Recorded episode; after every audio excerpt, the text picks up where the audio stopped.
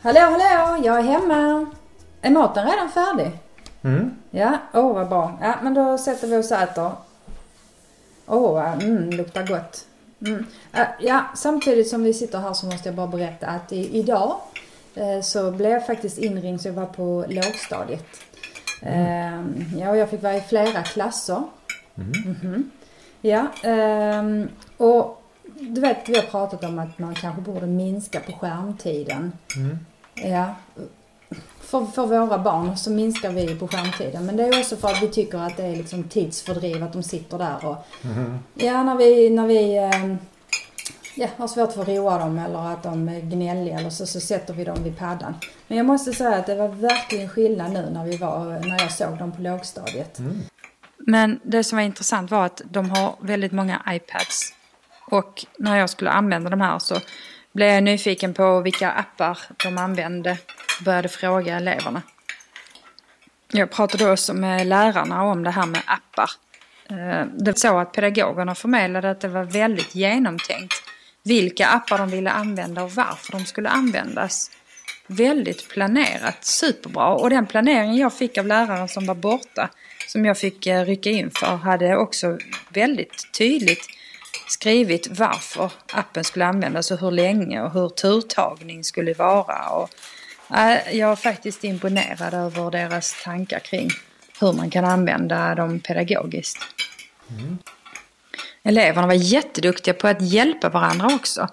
Så jag behövde inte känna att jag skulle kunna de där apparna som, som eh, läraren hade skrivit att vi skulle använda. Mm. Sen eh, under lunchen så fick jag möjlighet att prata mer om detta. Eh, och hur hittar man bra appar till exempel och vilka får man lov att använda och så här. Och då blev jag visad den här whitelist. där man har listat upp vilka som är okej att använda. Och då trodde jag att det var upp till varje lärare att bestämma, men det är det inte. Och sen fick jag förklarat för mig att anledningen till detta var ju att, vilket jag tycker är jättebra, att inte personuppgifter ska läcka hur som helst. Alltså visst är det jättebra att man själv kan få ha koll på var mina personuppgifter används. Mm. Det är väl ingen som ska hantera mitt namn, min adress och mitt personnummer hur som helst. Så det tycker jag är jättebra att man har koll på. Mm. Mm.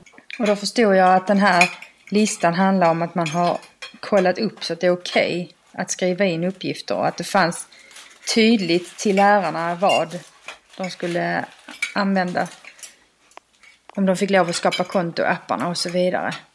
Sen förstod jag också som att det finns en hel del tjänster som inte behöver vara med på whitelist.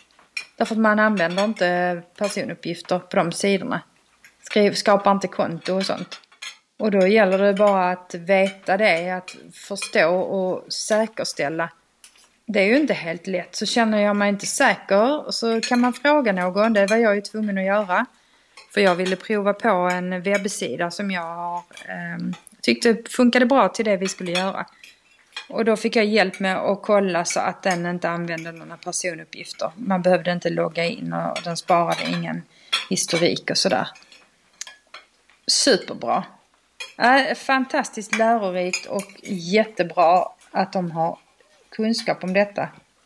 Och det jag också märkte det var att man använder ju inte alls iPadsen på samma sätt som man använder dem hemma. Hemma är det mycket mer tidsfördriv och spel och lek. Mm. Men i skolan hade de verkligen tydligt syfte med varför. Hoppas jag får komma dit fler gånger till lågstadiet.